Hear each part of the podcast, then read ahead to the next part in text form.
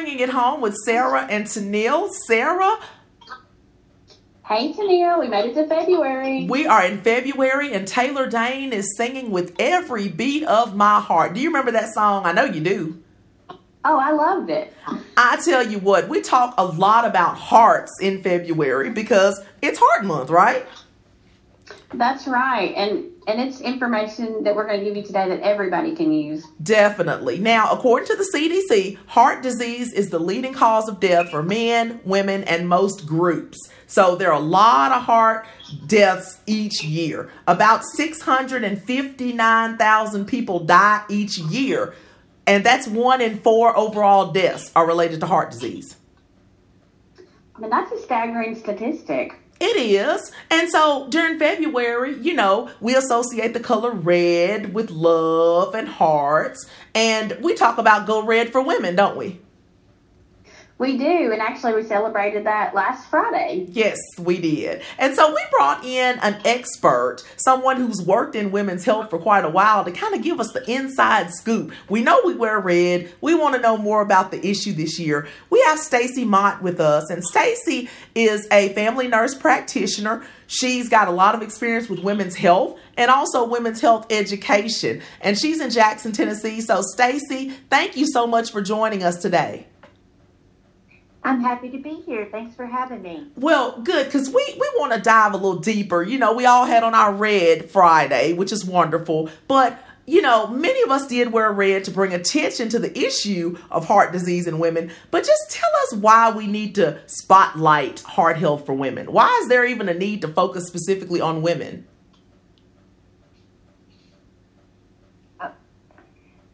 I didn't. Under, I couldn't hear your question. I'm sorry. Can you repeat it to me? Oh, no, I was just asking. You know, we always wear red. Why should we focus specifically on women's heart health? Why do we need to kind of focus on women when it comes to heart health? Oh, absolutely. Well, you know, we are so used to our OBGYN exams and making sure that we are doing those cancer prevention screenings and things like that and doing mammograms. And they've done a great job of advertising and getting that information out to the public and making us aware that sometimes we think that might even be the number one killer. And I think it's surprising to a lot of women to know that the number one killer in women is heart disease. Yeah, I that would agree with that. You know, I do see a lot of more health promotion related to cancer targeting women than heart disease for sure. I agree, and, and that's the beauty of the what the American Heart Association is doing is bringing more awareness through the Go Red campaign. Absolutely. So, you know, all of us on this call today are women. Huh, wow. Some of our Just noticed that one. Are, are gentlemen, and we're, well, they probably have women in their life they love. Yes. So, as we dive into this, what are the, some of the biometric readings that we need to be watching for as women related to heart disease? You know, blood pressure, cholesterol. What are what are the specific things? Right. I mean, I think those are great places to start because we know that having high blood pressure and elevated cholesterol or abnormal cholesterol, um, that can increase your risk. There are other things in, for instance, in your cholesterol panel, a- lot of times people look at just the total number, but it's very important to look at the other types of cholesterol in that in that panel you want your doctors and uh, providers to be checking what I call your good cholesterol and your bad cholesterol, which is your HDL and your LDLs, because we know that low good cholesterol can also put you at risk. And so that's something other than the total number you need to look at, as well as triglycerides. Mm. Um, triglycerides are affected by the amount of sugar in your blood, um, carbohydrates, things you eat, and they can also cause problems that would lead to heart disease. Another, um, well, we talked about blood pressure, and there are some guidelines. Anytime your blood pressure is elevated more than 120 on the top or more than 80 on the bottom number, and that occurs in three different settings, meaning, um, say, three different days, then you should talk to your doctor about that because you may be having some what we call level one hypertension. So that's something to bring to mind. But what you may not think about is you really need to know what your glucose or your blood sugar levels are, including something called a hemoglobin A1C, which measures um, a longer term measure of your sugar and gives us more information about um, any prediabetes that may be occurring or problems with the, the glucose metabolism. Well, you know, all of that that you just said, Stacy, it kind of uh, brought another question to my mind because you know the breakdown of cholesterol you know that's very important. And you mentioned talk to your doctor about this and talk to your doctor about that. Um, back in 2020 the journal of the american medical association reported that about a fourth of americans don't have a primary care physician so, and I was surprised by talking with you earlier this week to find out that a lot of women don't have a PCP. So, just kind of talk about how important it is to have a PCP in order to know what all of these things are that you mentioned. Absolutely. So, you know, in this day and time, what we see more and more of are specialists. And when you see a specialist, they are very content on that particular system that they're a specialist in. Mm. And that's very true for women in the OBGYN setting. A lot of times they get used to going to them once a year. They may check their blood work for them, and they may think, oh, well, I've had a, a physical. But a primary care physician or provider, their main goal is in my opinion, they're a coordinator. Um, they oversee all the systems of the body because we know that all the systems work together to bring us ultimate health. Mm. Yeah. There's we often forget that we need to make sure that we're up to date on our colon cancer screenings. Um, you know, there's a lot of other, or prostate screenings, you know, different things for men. But all of those things are something that a primary care physician is monitoring, they're tracking, and taking a look at your overall health. So they're kind of like home base. Your PCP is kind of like your home base, and they kind of send you out to all the other places that you need to go for care it, it's needed. That's exactly what I see the role of a primary care provider giving you. Hmm. Okay. Well, that's a great reminder because I'll be honest, I fall into the trap of just going for Sarah? You know, my women's uh, health physical once a year and maybe not seeing my PCP as often as I should. well, now uh, Stacy says go, so one thing that I see that's really important too is that that when you're seeing different specialists, they often are prescribing a medication, and it's very important with that primary care provider to come back to them to share with them every medication because we do have interactions. Some cause different side effects that affect different parts of the body. So that's another good place to make sure that you know, all of your health systems are working together and that somebody's monitoring those interactions. Okay, well, you just called me to action, so thank you. so I kind of want to shift um, the focus of our talk for just a second. Um, in the profession that Neil and I are in with Extension, we talk about nutrition in literally almost every program we do. Yes. so when we talk about our heart health today, can you tell us some things that women probably eat too much of that increases our risk of heart disease? Well, we do have to look at saturated fats and unhealthy fats. We do need fats in our diet, we know that but we need them to be um, healthier fats that that support our body and not cause inflammation. So any Well, in addition to that, too, processed food. Hmm. What we haven't really touched on right now is the fact that the root of all problems typically in heart disease that cause heart attacks is inflammation.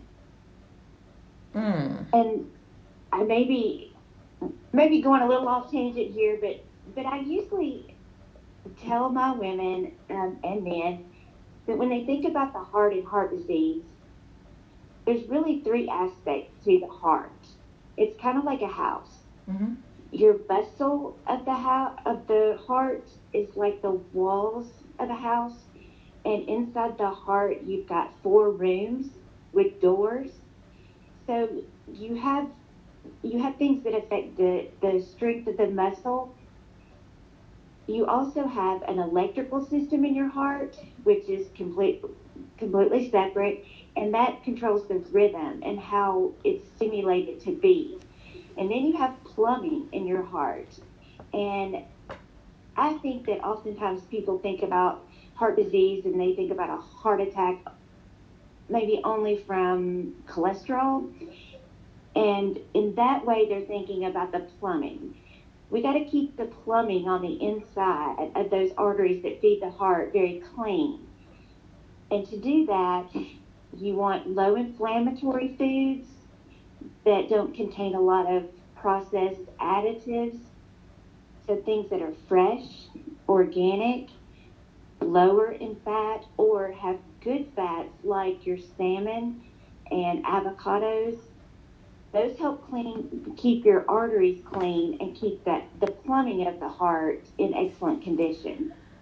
Wow, I don't think I've ever heard plumbing related to the heart. So I like how you put that together. And it just kind of reminded us that there's so many different things going on in our hearts at one time that have got to be protected. So thank you for giving us some examples of some foods that we need to eat more of. Is there anything else you can think of that we need to be eating more of uh, that kind of protect the heart or contribute to heart health?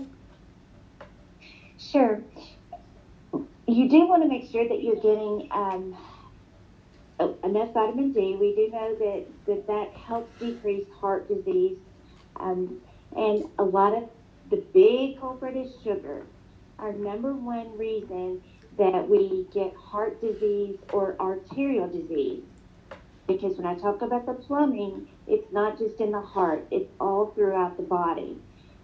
So those arteries to um, keep them clean and non-inflamed, we need low sugar or natural sugars that you get in fruits. Hmm, okay. All right. That's that's doable, isn't era. Oh, definitely. I, I'm I'm glad to have that whole picture because I think a lot of people, like you stated, just think of like fat, high fat foods Mhm. affecting your heart, but it's so much more. Yes. It really is. Um, shifting a little bit to physical activity, we know that plays a role in preventing heart disease. Do you have recommendations on the amount of regular exercise women should be getting? Well, if no, if someone is not exercising at all, we we ask them to start, you know, at least 15 minutes five times a week, and that can be walking. It can be something, you know, led in front of your TV that gives you some physical exercise. It can be an activity um, that you're doing outside, hiking, but you can increase that over time for instance, we know that walking one mile a day helps lower your risk of a heart attack. Wow. One mile a day. Yeah, that's that's not overwhelming. To No, me. but you may have to build up to that. You may have to build up to that, right, Stacy? Or, I'm sorry. You you may have to build up to one mile. That, that's true. Okay. We just as a added benefit, it does help prevent dementia as well. One mile a day. Hmm. Okay. Okay. So we need to get that, sounds physical like, activity. Like we need to move more. Like yeah, yeah, it does. want people to move, right? Right. We need that physical activity. You know, one thing though that doctors don't mention a lot of times when we talk about heart health or anybody really is the stress management aspect of it. So, does having too much stress really increase a woman's risk for heart disease and other illnesses and, you know, what can we kind of do about stress level if it makes a difference? Well, if I had probably one area to spend the most of the time on, it would be about stress management, um, especially in this day and time, with everything being very instant. You know, people expect an answer or an email or a reply so instantly, and and it's just a whole different world. But for stress management, I think we talk we talk about physical activity a lot but what we don't talk about a lot is slowing down. Mm. That you need 15 minutes every single day of something called mindfulness. Ah. Whether that means 15 minutes where you're in a regular reading pattern or Bible study, whether it means you're meditating for 15 minutes, doing some slow, deep breathing um, which is very, very helpful and actually resets the cortisol, helps manage the cortisol, which is our stress hormone. And guess what that affects? Your sugar levels and what is the number one cause of heart disease is abnormal sugar or diabetes. Mm. So very important to do that and also to find something maybe once a week, once a month that is just for you for self care. It helps you detach from electronics, um, the pressures of family. For instance, my new my newfound hobby is pot, doing pottery classes. And I love that because it takes. I put my phone away. I spend a couple of hours a week doing um, the pottery which is very relaxing. And so that's that's just some things that you can do to. Yoga is a great thing as well that keeps you moving and also decreases stress levels. Oh, I love this idea to take your time, and I'm so glad you mentioned mindfulness because that is definitely something that um, Extension is starting to educate people about. It's, Yes. it's great to make that connection with Yes. you know what you are also telling people, your patients. Mm-hmm. Um, so you mentioned vitamin D earlier in women's health, and that's kind of a new heart health conversation, and it seems that a lot of people are really deficient in it. Um, can you tell us more about the importance of vitamin D? Well, we know that vitamin D is essential. It's critical for our immune system, and it's critical to keep our, our vessels healthy and non-inflamed. And I've checked, I can't tell you how many thousands of vitamin D levels, and you're exactly right. We, especially in this area where most everybody is deficient, it causes fatigue, causes muscle aches, um, joint pain. And so, whether you're getting that naturally by about 15 minutes a day of sunshine, or whether you're taking a, a hydrate supplement, and there's a couple of different forms of vitamin D that you can get over the counter or by prescription, but it's important to have that checked at least on an annual basis and have an adequate amount of vitamin D for you to to have less inflammation. Hmm.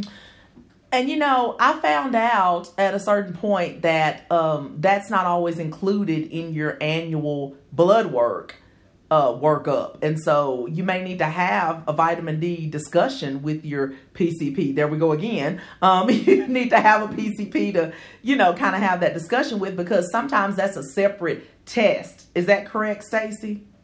You're exactly right, and it does get a little difficult sometimes with with insurance. I found, um, and that's why it's not included on all of the standard test sometimes that you might get annually. Mm-hmm. So I would definitely ask for it. And believe it or not, these days you can even go online to a, a lab like LabCorp or Quest, and you can purchase that, go in, and have it checked yourself. Taking some responsibility there for our own health. So, you know, that's an option as well. Um, Stacy, since we're focusing on women's heart health, I just want to briefly ask this question because we're almost out of time. Um, is it the case that menopause affects a woman's risk for heart disease? Uh, there, there is some evidence that that menopause can. Mm-hmm. Um, we know that in some ways that estrogen is protective in, in heart disease. The things that increase that risk, number one, it's the age group because regardless in 45 to 50, 50 year, 55 years old, your your risk of heart disease already is increased just with age. Mm-hmm. The um, there's often sleep problems that occur with menopause. Mm-hmm. And incidentally, we should definitely mention that untreated sleep apnea increases your risk of a heart attack by five times. Mm. So it's important that we, we get enough sleep, and that's also a typical uh, thing for many people during menopause. And the way that our our body, um,